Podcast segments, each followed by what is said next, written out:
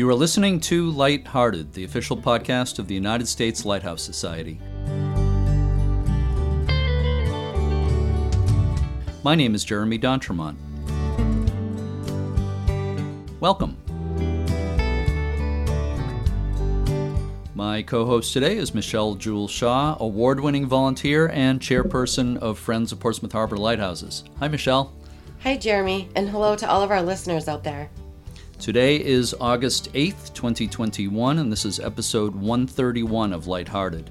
Today we have two guests, and we'll be talking about two spark plug style caisson lighthouses in New York State Tarrytown and Orient Point.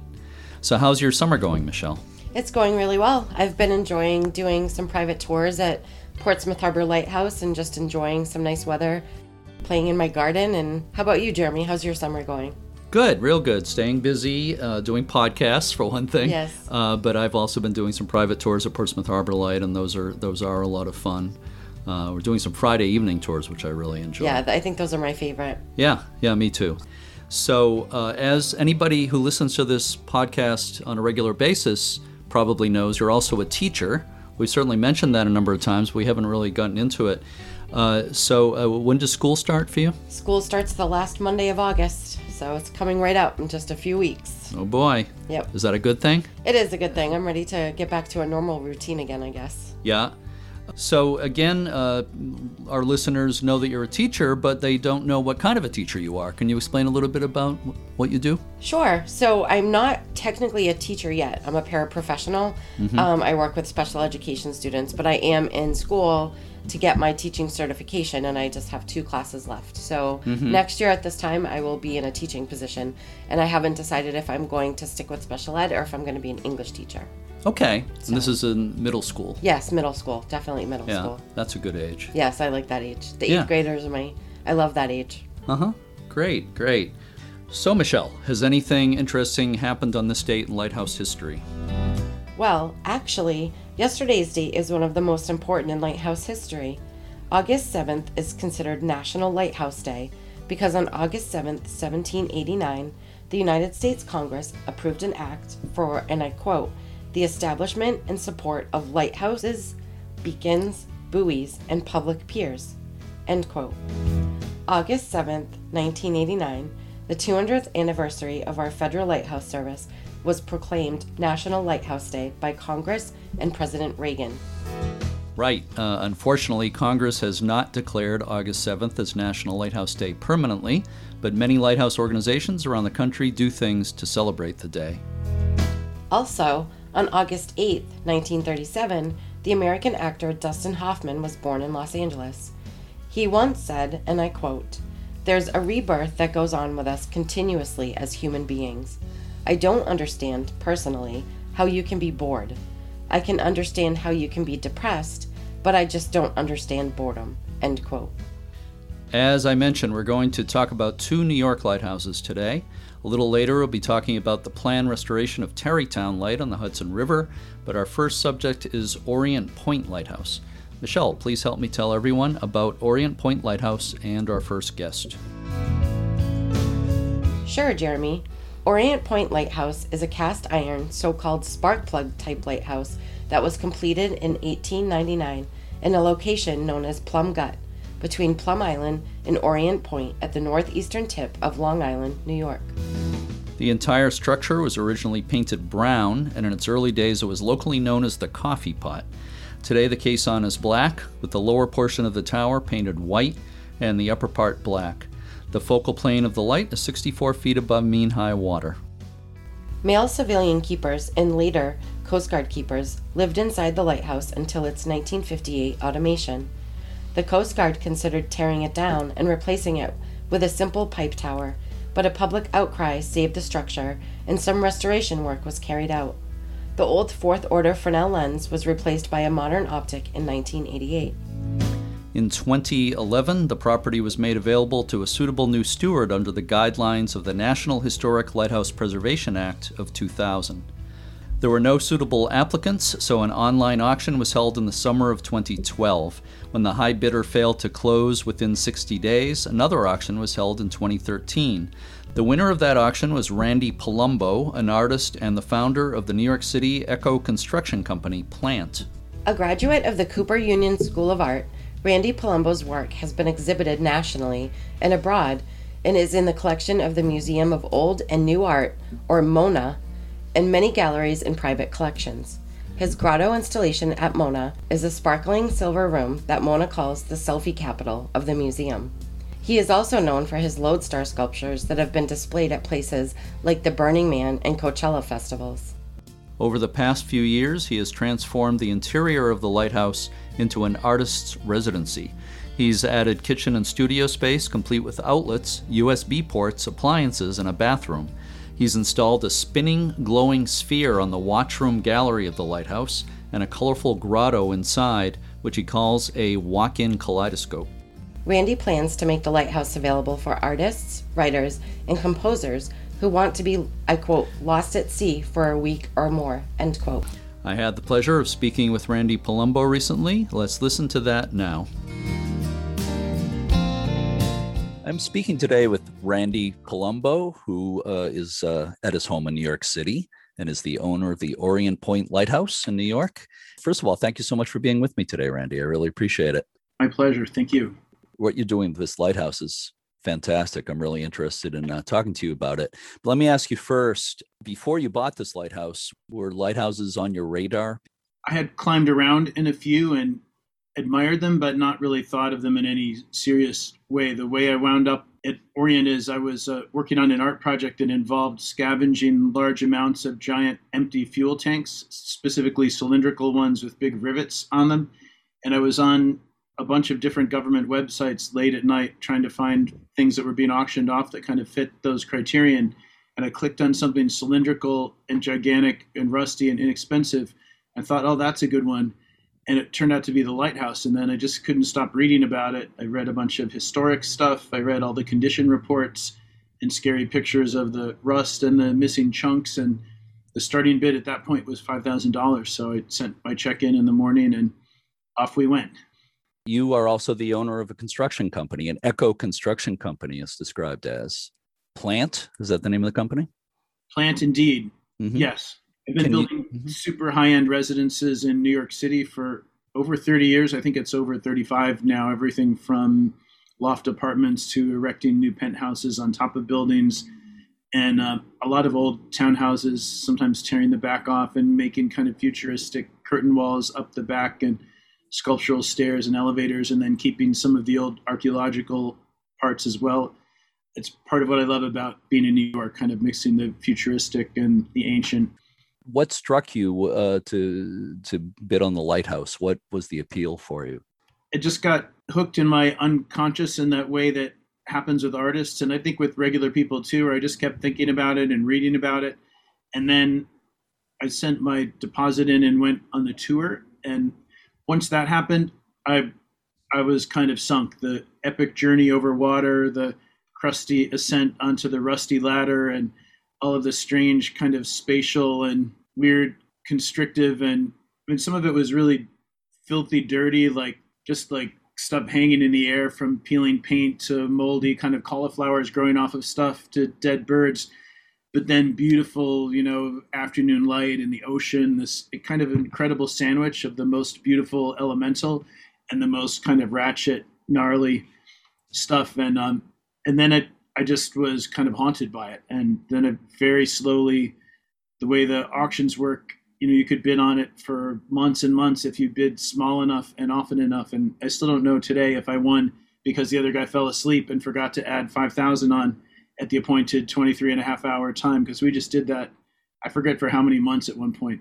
Um, and part, partly I figured, oh, this is my limit. And then, oh, no, that's my limit. And I had a couple of friends egging me on, and I had some kind of a plan that it was worth doing for you know reasons that would hopefully benefit the public and the world down the road. So I I just stuck with it, and here we are. Yeah. So it sounds like your idea of converting it into an artist space was uh, part of the the vision you had or early on. Is that right? In the beginning, I wasn't entirely clear that anyone would want to stay there because it didn't really seem like they would until two years of scrubbing and sealing with non toxic soy based sealers and but once it started to get a little bit cozy and buttoned up, then I immediately realized, okay, this is cool. People would easily spend a weekend here, maybe a week or two. And last summer, my first human trial artist spent two weeks, and she didn't even leave. I figured she would go get a pizza or get some groceries or go on actual ground and go for a run.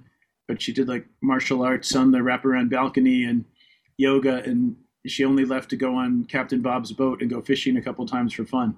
Wow. Yeah, I uh, I was reading about her actually. Is that Erin Currier you're talking about? Yes. Yeah, I was just reading an article uh, about her and uh, had a picture of her and it showed a beautiful sketch of the lighthouse that she did. And she's quoted in the article as saying that you were quote gripped by a higher poetic madness unquote. To restore the lighthouse. I thought that was a fantastic quote, so I had to had to mention that. And uh, you know sometimes i've said this to people before i think sometimes uh, it takes someone who's maybe a little crazy to uh, to buy a, and restore a lighthouse. Uh, crazy in a good way though crazy in a creative way i would say. Uh, what do you have to say about that quote a higher poetic madness that's incredibly kind and generous that's part of the wonder of erin she draws and paints everything a little more beautiful and curious and wonderful than it is and she describes things very generously and people also. But I think I think that's true because if I had even listed what I've done already and said, okay, that's my plan, I would have even I would have shaken my head and said that's ridiculous. But incrementally, just kind of ratcheting up to the next thing. Well, am I going to lug this refrigerator up that ladder? Am I going to bring three big toolboxes and a wind turbine and you know whatever? Yeah, that that'll do. And then it just kept growing and growing, and then whatever a couple things were on the list, and now now it's actually cozy in some aspects and people pretty much everyone seems to enjoy it there've been eight year olds up there there's been an 85 year old up there and it's not that easy to get around today when it has a dock and a ramp and some other things that will be easier but it's a, a place that you can't help but be inspired and maybe a little agitated by in a good way. It's interesting because when i first was reading about it i thought well what's first i'm going to check was there what the ghost and tragedy index is because if you start reading about lighthouses you probably know better than me. There's usually a couple unfortunate things that happen even if the people don't have issues the weather the structures it's a high risk lifestyle being a lighthouse dweller and the number one cause of death seems to be some version of i have to get the heck out of here no matter what and they paddle off in their little dinghy in a squall or they try to get home for christmas and when it's you know four degrees out or some version of kind of cabin fever or claustrophobia or lighthouseophobia. And I think you conversely, the opposite is true. You can get there and think, wow, this is the best place in the world. There's the ocean in every direction. You can't possibly miss the sunset or the sunrise. Um, you can see who's coming. right. alternately very safe and comforting about it, but then there's also something very exposed and kind of crazy and vulnerable about it. And that, again, it's like that sandwich of extremes I don't know where else that exists. Maybe in outer space or something. Yeah, well, that's, that's such a great description. I love that, and uh, yeah, I think the uh, an isolated light, lighthouse like that. Though what's what's uh, wonderful about it and what's terrible about it is the, is the isolation. It's both uh, wonderful and terrible at the same time. Uh, other than Erin, uh, what's the re- response been so far from the artist community? And I'm sure before you answer that, I'm sure the uh, pandemic has obviously played a role in that in the past uh, year and a half. I had an amazing, an amazing kind of social practice artist who was going to come and mostly write and also um, do his uh, what you call it, uh, his isolation period during the prime pandemic, and then he wasn't able to get into the country. So it seemed like it would be a great pandemic workstation for people that need to put in their two weeks without being near anyone you wouldn't have to check their cell phone or uh, have them fill out the logbook or anything.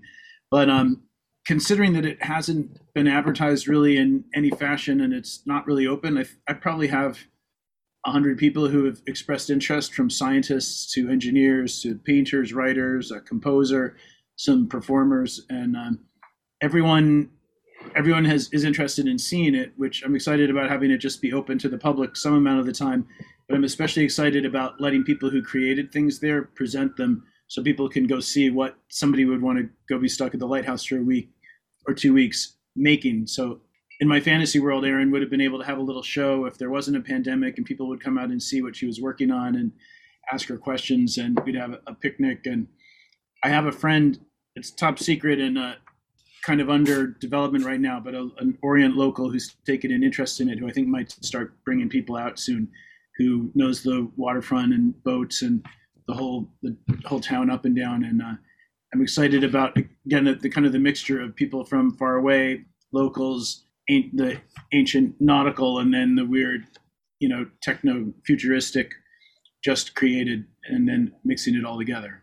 Oh, that's really exciting to hear that you're thinking of uh, having tours available uh, because I'm sure you know that lighthouses of that type, uh, caisson, so-called spark spark plug type lighthouses, uh, it's very rare to have a chance to tour those.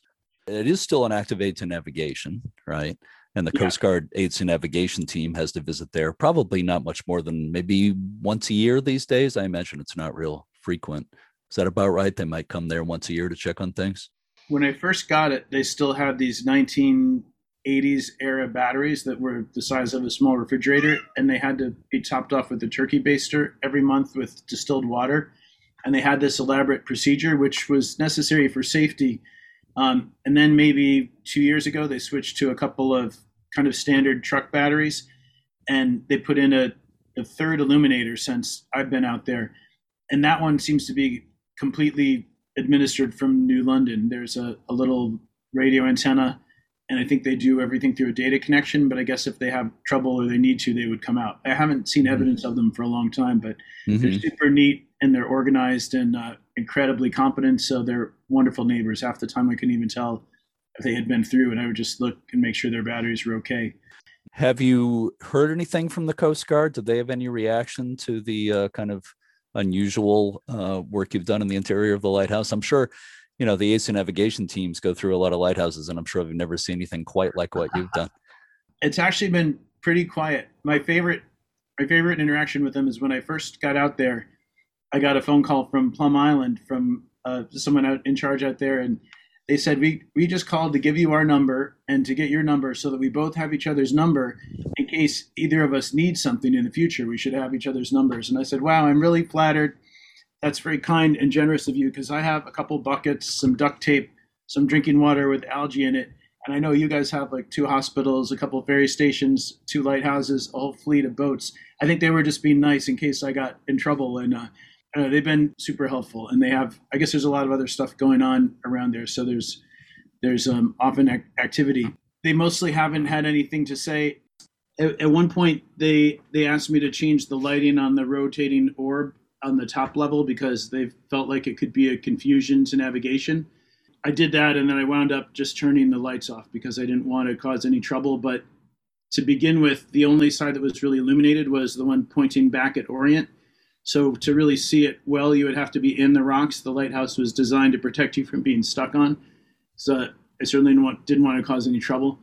I, I also haven't really done that much work. I've mostly fixed things that were broken and, you know, put a table and some odds and ends. But someday when I, I think when the, the structural work begins, and then it's a that'll be a long haul that I guess we'll all be involved in because all the government agencies weigh in at different points. Um, I've been working on trying to get a dock and a couple more pilings so it's not so treacherous to drop people off and pick them up.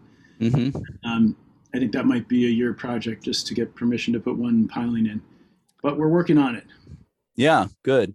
Speaking of that, and you mentioned a few minutes ago that just uh, going back and forth to a lighthouse like that can be kind of inherently uh, tricky. Let's say, do you have uh, boating experience? That's something I've actually never attempted to do, and I don't think I will anytime soon. Maybe if I won the lottery and got one of those um, rescue boats that has the rubber skirt around it, so that you can't really sink yourself, but the the riprap, the big rocks that it's sitting on, is kind of shaped like a big dinosaur mouth. And then the rocks on the interior, if you look at them from a drone or from the air, it almost looks like the toothsome jaw of a big dinosaur or something. Mm. And you can imagine, I know someone who does uh, water rescue in Orient, and they rescue a lot of people there that are just looking around, and the the surf or the tide pushes them up in the rocks, and then you know you could wind up sunk in in really just seconds there. There's a couple big rocks that are in the middle where they're not supposed to be so someday when i get heavy equipment out there we'll pull those out. Um, i only ever go with captain bob ruchetta and i met him through the GSA when he he was giving the tours and taking the bidders out, and he has this kind of largish fishing boat for what I would think you would go in there, but he goes in like a ballerina. It's a pretty simple setup with two um, big outboard motors. There's occasionally times when we can't even go at all, but otherwise he always just kind of goes in and then holds it there. Every once in a while we stick a pipe on some rocks or something. But he, he makes it look so easy I wouldn't want to try. If I sunk there he would I don't know if he would rescue me. He probably would make fun of me really badly before nothing really fazes him. One time we were going in kind of bad weather, and I really needed to go for some reason. He was going. It was just he and I. Usually he brings a real mate because I'm useless, according to him, which is pretty true. He had this big Batman hook that he often uses to just go on the ladder, and then he'd cleat it down. And it had stainless steel prongs the size of my thumb. So he puts the hook on, ties it off, and then a wave came by, and it just went thunk, and it pulled the stainless steel hook completely straight, and it just fell on the deck. And wow. I'm thinking like, oh wow, we're gonna sink. The whole world is ending. This is it. And he just picks up the hook, looks at it, doesn't say anything, throws it again, and then goes on about his business. And that one stayed on. You know. I guess there's some things you just gain from experience, you know. I guess so, yeah. Well, I'm uh, kind of in the the same boat, so to speak. As far people are surprised when they, I, I spent so much time at lighthouses. They're surprised when they find out I don't have a boat. I'm not, I don't drive a boat or anything like that. I'll, i let uh, people who are, have much more experience at that do it for me. It's much safer that way.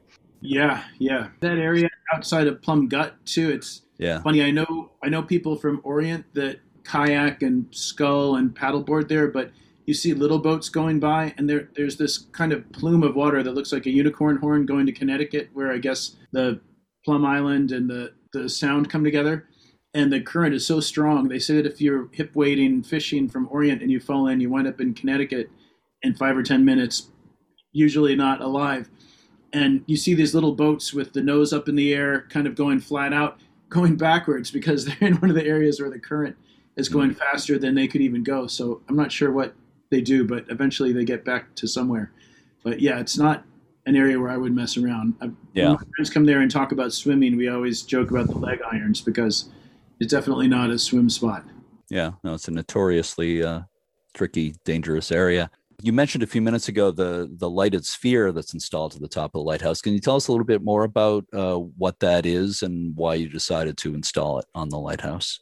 I think of that orb as kind of akin to a planet or a planetary model. And for a long time, I've been making these kind of lumpy crystal and hand silvered glass balls that are very organic, covered with reflective beads like you often see in the paint in the highway or at airports and other reflective things. And then I put them together into kind of a composition and often put everything from a, a lighting sequence to a, a musical thing that kind of all goes together. But I'm calling that one the Oracle of plum gut because it, it's kind of like the an all-seeing eye of sorts sometimes. And, and what I'm interested in is there's this uh, you know completely binary digital on-off work and safety light up top, and then there's my my light, which is also when it was illuminated was illuminated with a bunch of different light sources, constantly changing color, dimming.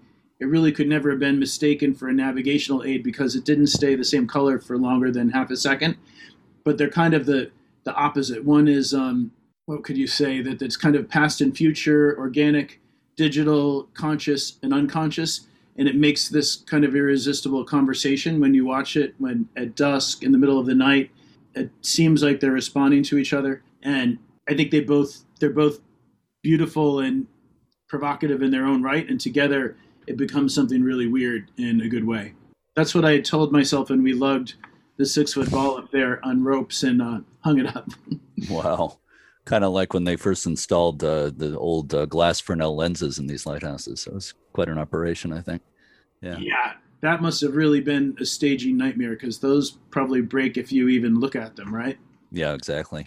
One of the uh, things that that's uh, I think uh, been so important to lighthouse restoration in so many cases is the idea of repurposing lighthouses. Some of them are B and B, some are restaurants. Your adaptation of Orient Point Lighthouse into an artist's space or studio is is uh, I think a really creative example of repurposing. I'm wondering is the idea that that that in itself will generate some income to go into the the maintenance of the lighthouse or is that not a concern or how does that figure into this? I mean in the bootstrap way that I've been doing it so far, I haven't been that worried about it because I've just been proceeding with work at a pace that I can manage and then hosting the small amount of humans I have again at a pace where I can go carry the water myself and stock the refrigerator myself and make sure that everything is good. But the in the big picture, my not-for-profit art residency is designed to make the lighthouse even more expensive and unwieldy to take care of, but hopefully in a way that patrons and concerned citizens find compelling and will support. So I'm imagining a board and a curatorial team and maybe an annual fundraising event and some other small things.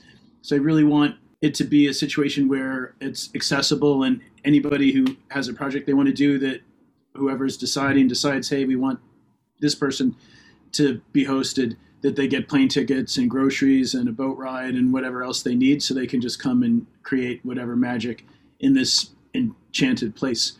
Mm-hmm. I wanted to say part of what gave me the idea is early in my art career when I was mostly working intensively in the construction business and being a young parent in New York, I went to a place called Yaddo in upstate New York that's in this incredible kind of uh, group of, of mansions and stables and libraries and Tiffany windows and amazing kind of monumental gardens where they you know take people from all different disciplines and they feed you and give you a place to work and pack your little lunch bag and everything is free when you get there. So you can go into this really deep dive of focusing on um, what you want to do. And I, I did one other thing where you're given a ranger station in Joshua Tree National Park for a month, and I did that for two months of May, which I later found out mostly nobody wanted to go in May because it's too hot. So maybe I wouldn't have gotten in otherwise. But both of those moments really changed my life. So I feel like it's my responsibility and also my pleasure to pass it on. Yeah, well, that sounds like a great uh, way of looking at it all. I hope you're successful at that. I think you will be does the uh, lighthouse at this point require a lot more restoration? And part two of that question is: Are you uh, well? You just said a bit about uh, the way you're uh, planning to go about funding, but uh, are you looking for funding specifically for for specific preservation projects at this time, or is there something that uh, needs doing ASAP? Yes, every lighthouse needs continual maintenance, and this one has significant structural repairs in its future. Brackets and plates making up the original caisson are rusted and in some cases delaminating and expanding. This pushes everything else around, like a missing tooth or something. But the walls are over a foot thick and the cast iron is over three inches thick, so it's not going anywhere anytime soon. There's numerous scary sights if you poke around with your ice pick and your uh, very bright flashlight. I've had a couple of engineers through and I have kind of a rough plan for structural stabilization and for some immediate work I'd like to do.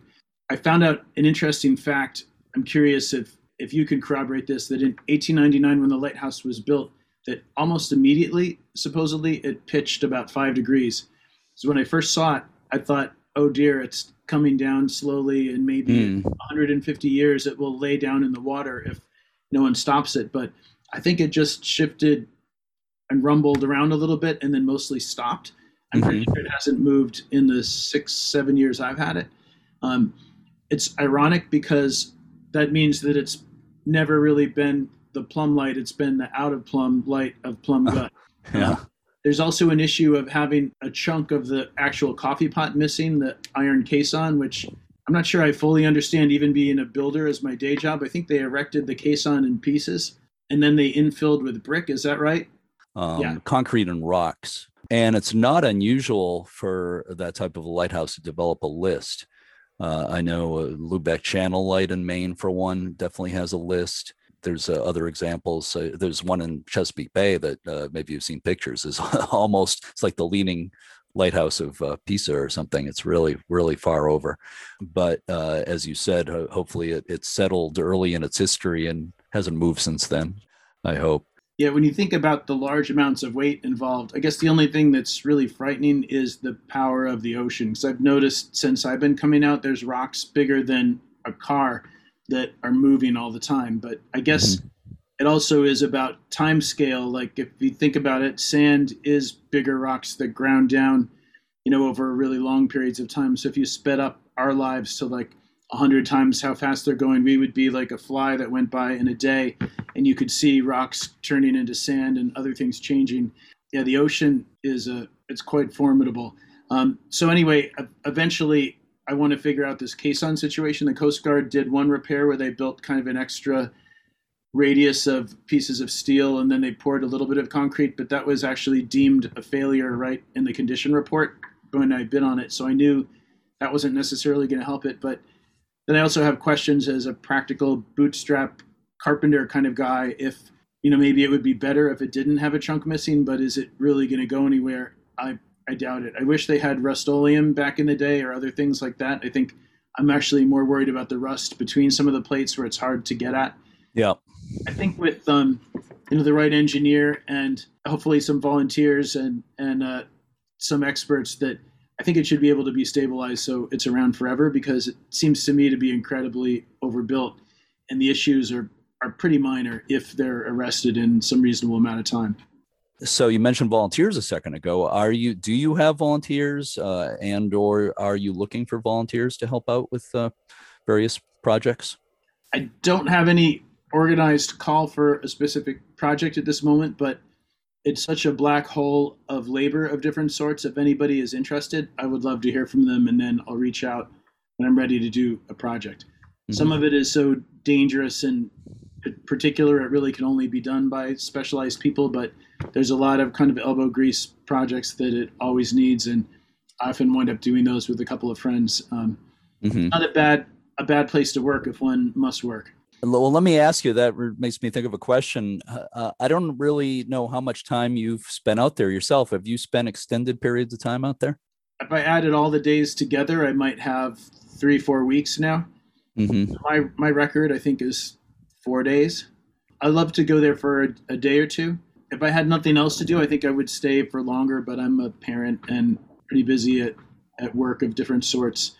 Um, but it it's magical and it kind of slows you down in a way so that once you get into the groove imagine maybe if you had to stay there and you couldn't go home and see your family and uh, maybe it would feel oppressive but if it's a lifestyle choice it's a it's a lovely and luscious one. Oh yeah for a lot of people it's uh it's ideal really that kind of thing. I've read some articles about you and your work, your work as an artist, and I understand there's something called a grotto installation at the Museum of Old and New Art known as Mona, M O N A.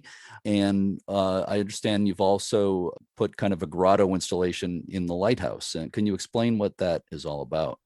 I'm excited about letting people know about my grotto.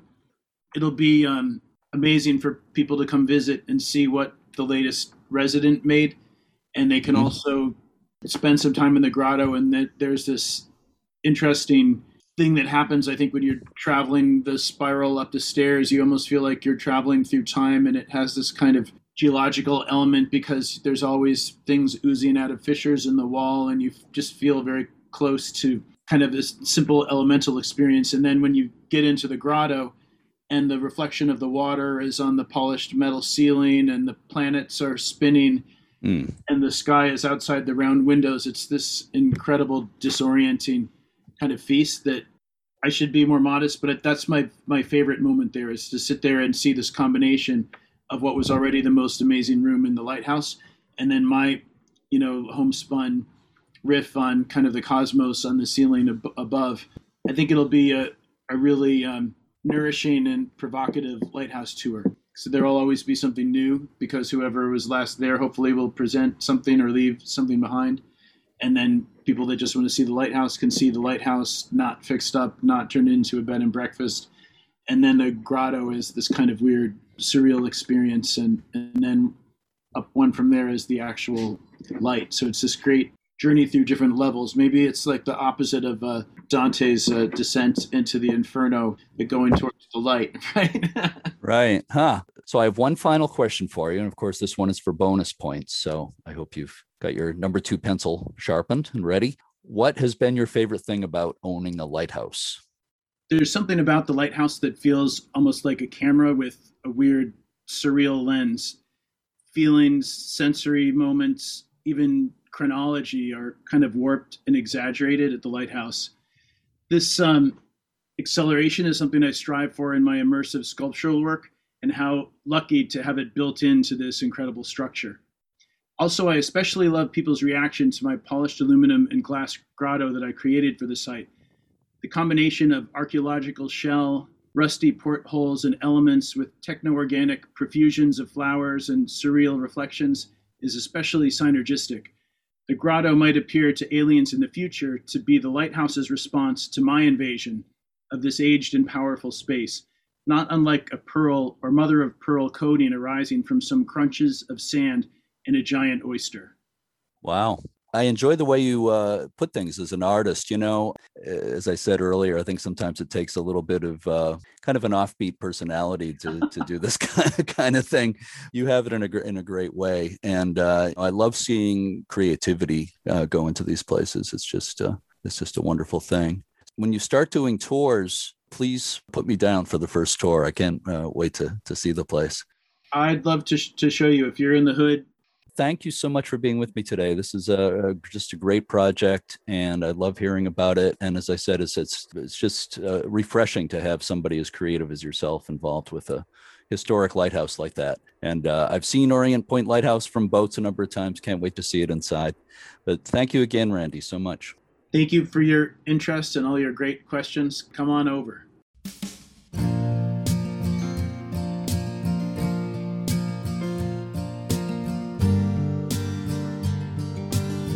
You can learn more about Randy Polumbo and his work at polumbo.com. That's P O L U M B O.com. And you can learn about Randy's company, Plant, at plantnyc.net. That's P L A N T N Y C.net. It was really interesting speaking with Randy Polumbo. I love hearing about creative repurposing of lighthouses. So, next we're going to talk about Tarrytown Light on the Hudson River in New York. The Tarrytown Lighthouse went into service on October 1st, 1883, about 20 miles north of New York City on the east shore of the Hudson River. It's a cast iron caisson structure with four stories inside and a light 56 feet above mean high water. Inside the watchroom was automatic striking machinery for a fog bell, which was mounted on the side of the tower. The first keeper, Jacob Ackerman, remained at the station for 21 years. Ackerman and his wife, Henrietta, had no children, so they kept chickens in a spare bedroom. The Ackermans spent their 50th wedding anniversary in the lighthouse trapped by ice floes. When he retired at the age of 78, it was estimated that Ackerman had saved 19 people from drowning.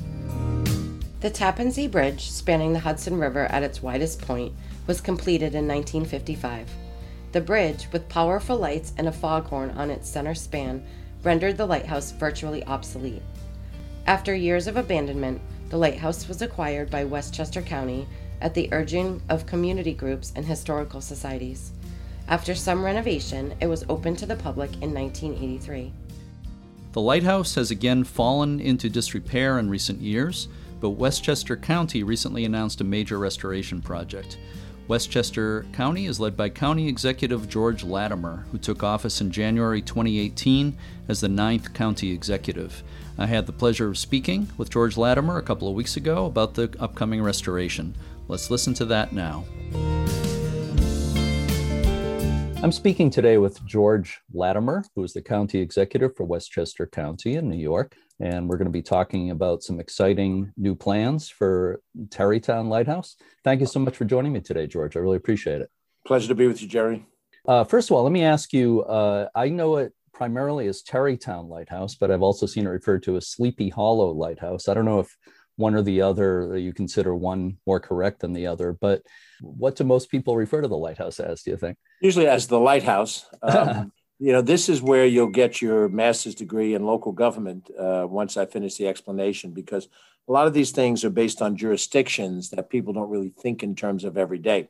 There are two villages that sit side by side Tarrytown and Sleepy Hollow. Uh, a number of years ago, Sleepy Hollow's original name was North Tarrytown, Tarrytown and North Tarrytown. Mm-hmm. And North Tarrytown changed their name to Sleepy Hollow because it was the location of the uh, where the Ichabod Crane story was placed, yeah. and the high school mascot is the headless horseman and all that. So uh, the park itself that the lighthouse sits in, and the lighthouse itself, sits in Sleepy Hollow. Mm-hmm. But because it was North Tarrytown, and it's on the border, the, the Tarrytown North uh, Sleepy Hollow border is right there. Um, it was always referred to as Tarrytown historically. Right now, we're not going to rename the light lighthouse. We're going to fix it, but the the logic of uh, tying it into that Ichabod Crane Sleepy Hollow image of that community makes a lot of sense for tourist purposes. I don't think people are going to come from miles around to see this lighthouse as they might Barnegat or the, the one on Hilton Head or some of the other great lighthouses. But, uh, you know, the, to tie in with other features that are there, we have some historic homesteads in the area. We have um, the old Dutch church, the uh, Rockefeller Estate, Kykuit is not far. So if somebody came to spend a day, see a few sites, have lunch, perhaps the lighthouse would be part of their visit. Sure, that all makes a lot of sense. I'm sure uh, most, if not all, our listeners are quite familiar with the Sleepy Hollow stories, Washington Irving, Ichabod Crane. They're certainly a great part of uh, Americana, American literature. So recently, just in the last couple of weeks, uh, you announced a pretty uh, substantial plan to rehabilitate the Tarrytown or Sleepy Hollow Lighthouse. Can you tell me what the basic plans are uh, for that rehabilitation sure. project? Yeah. Well, let me start by saying that the lighthouse really has been neglected for a long period of time. I've been in office three and a half years, and we inherited what we think would be a number of different important public facilities that should have been and could have been renovated and were not. Some of them needed um, work uh, in a more dire straits. Historic homestead, the Miller House, uh, would collapse if we didn't do it. The lighthouse had enough structural stability to survive a little bit. So what we've announced now is to try to pick up after all of these years of neglect. Uh, it is officially a $3.4 million project, and uh, it really intends to stabilize the structure and stop further deterioration and then make it available for visitors to go in it and see it, walk to the top, and all that. Mm-hmm. The work that has to be done is almost this normal grocery list for any old structure that has been neglected. So we have to repair and repaint a host of different things the windows and doors. There are cracks in the cellar and in the caisson area. We have to replace the caisson cracks with stitch plates. Mm. We have to clean the foundation masonry, restore interior plaster, uh, restoration of the wood floors, uh, reconstruction of the landing area between the bridgeway and the gangway, the bridge and the gangway, which gets you in. Have to put a new security gate on the mainland side of this.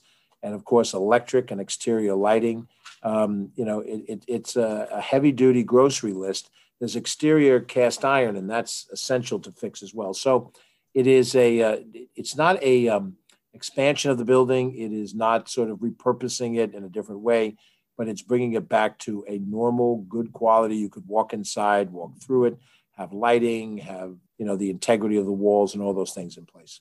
That sounds great. A lot of those things are things that happen pretty commonly with caisson right. lighthouses, cast iron lighthouses, like problems with the caisson cracks and things like that. So I'm not surprised to hear uh, uh, the laundry list or whatever that you're, you're talking about.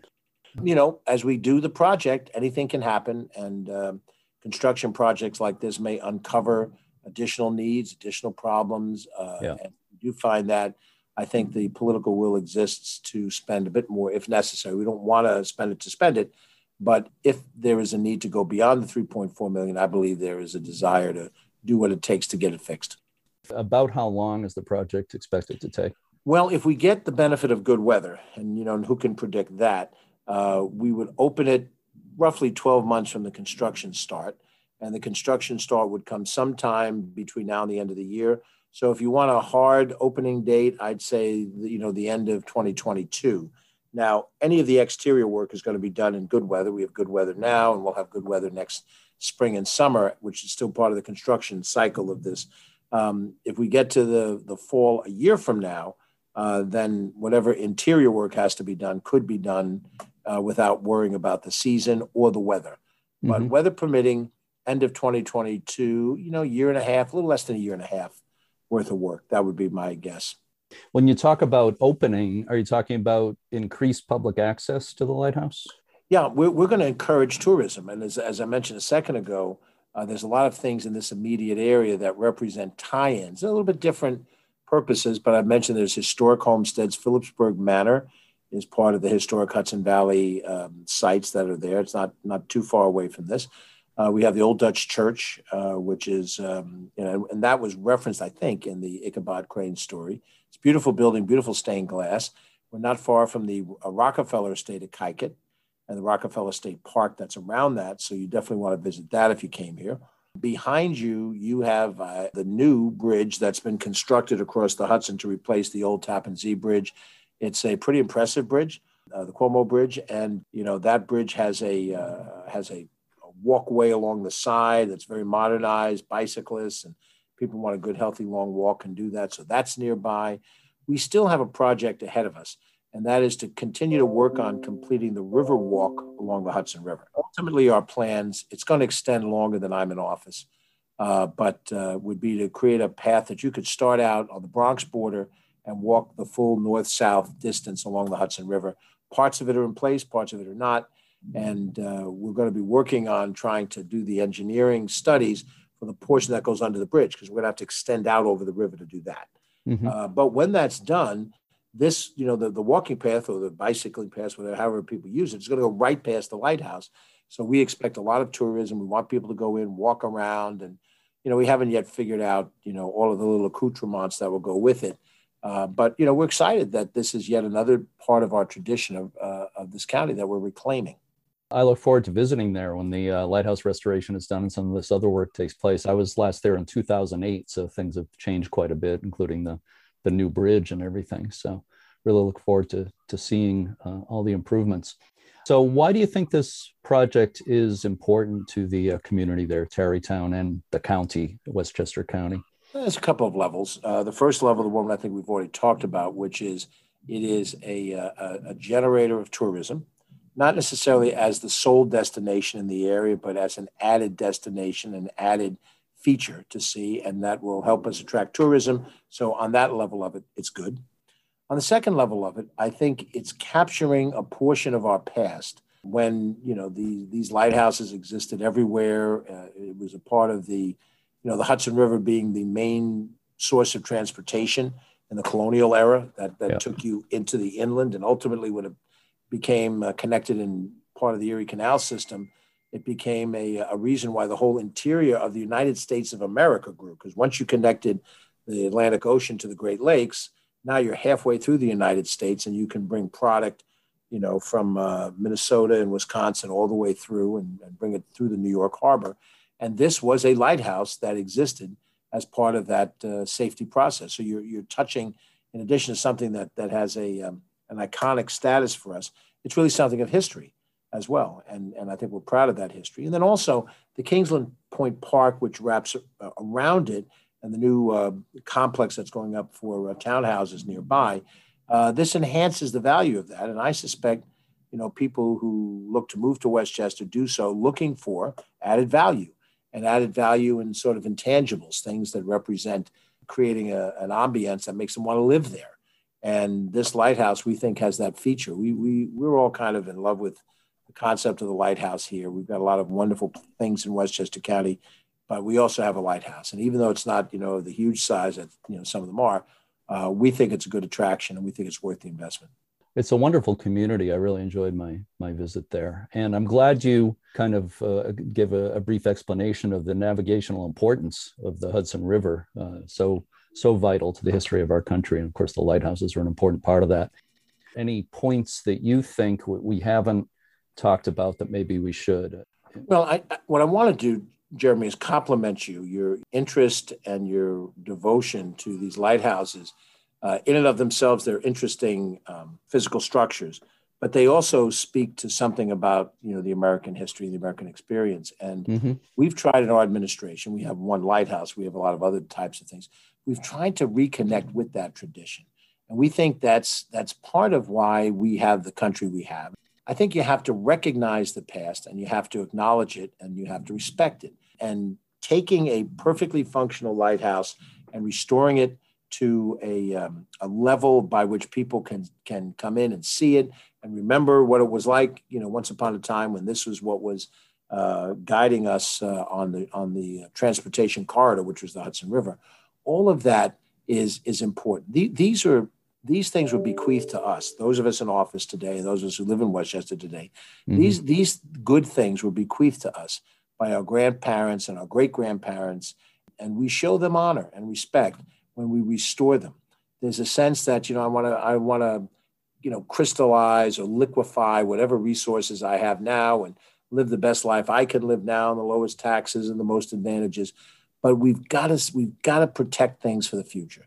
There's yeah. got to be a little kid born now that will grow up to maturity and be able to see that lighthouse and learn how to connect with the past of this nation. Otherwise, if we don't connect to the past of this nation, we lose our traditions, uh, we lose all rooting, and, and everything becomes the here and now of the moment. And uh, we've got to fight hard to try to protect our connection to that past. Beautifully said. I can't improve on that. you uh, right. you summed it up really nicely there. The uh, historical importance uh, of the lighthouse and all historic structures uh, anywhere, really.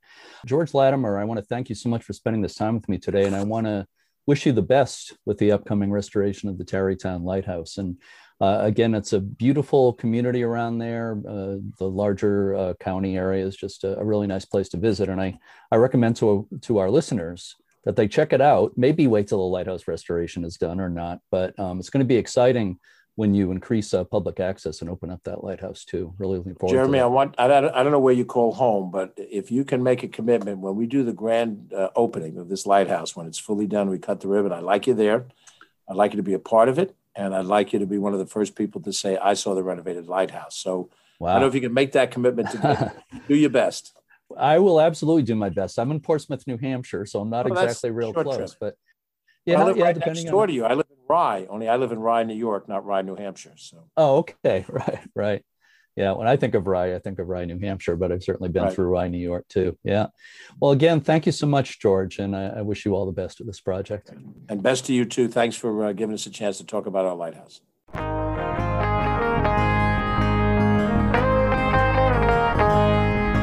To learn more about all the things to see in Westchester County, New York, go to visitwestchesterny.com. I'm really hoping I can take George up on his invitation and be there for the rededication of the Tarrytown Lighthouse. It's been too long since I've been in that area. Thanks again to our guests, Randy Polumbo and George Latimer. And thanks to all the members, volunteers, and staff of the U.S. Lighthouse Society around this country and the world. To learn more about the Society, check out uslhs.org. Remember that donations and memberships support this podcast. I just want to mention that we are recording at the famous Bluefish Boulevard recording studios here in Portsmouth, New Hampshire, uh, which doubles as my home. And as we've been recording, got some crows uh, cawing outside. It's raining a bit. We got a plane flying over, so it hasn't been the quietest afternoon. I don't know if any of that's coming through the mic, but uh, it's uh, still nice to be recording in person rather than uh, using Zoom or Zencastr or the other ways we've been recording over the past year or so. And Michelle, remember early on we used to record at the uh, the study rooms at the Portsmouth Public Library. Yep, I do remember that. It was very quiet there. It was a little a little too quiet, I think, but kind of stark, but uh, yeah. you didn't have crows cawing or and all this other stuff. But hmm. anyway, hopefully it's not uh, coming through the mics too much here. So a big thanks to everyone out there who's involved with the preservation of lighthouses or any kind of history. We are all on the same team. The American fencer and Olympic medalist Peter Westbrook once said, and I quote, "So much of our future lies in preserving our past." End quote. In next week's episode, we'll be talking about the Currituck Beach Lighthouse on the Outer Banks in North Carolina. As always, thanks for listening and keep a good light.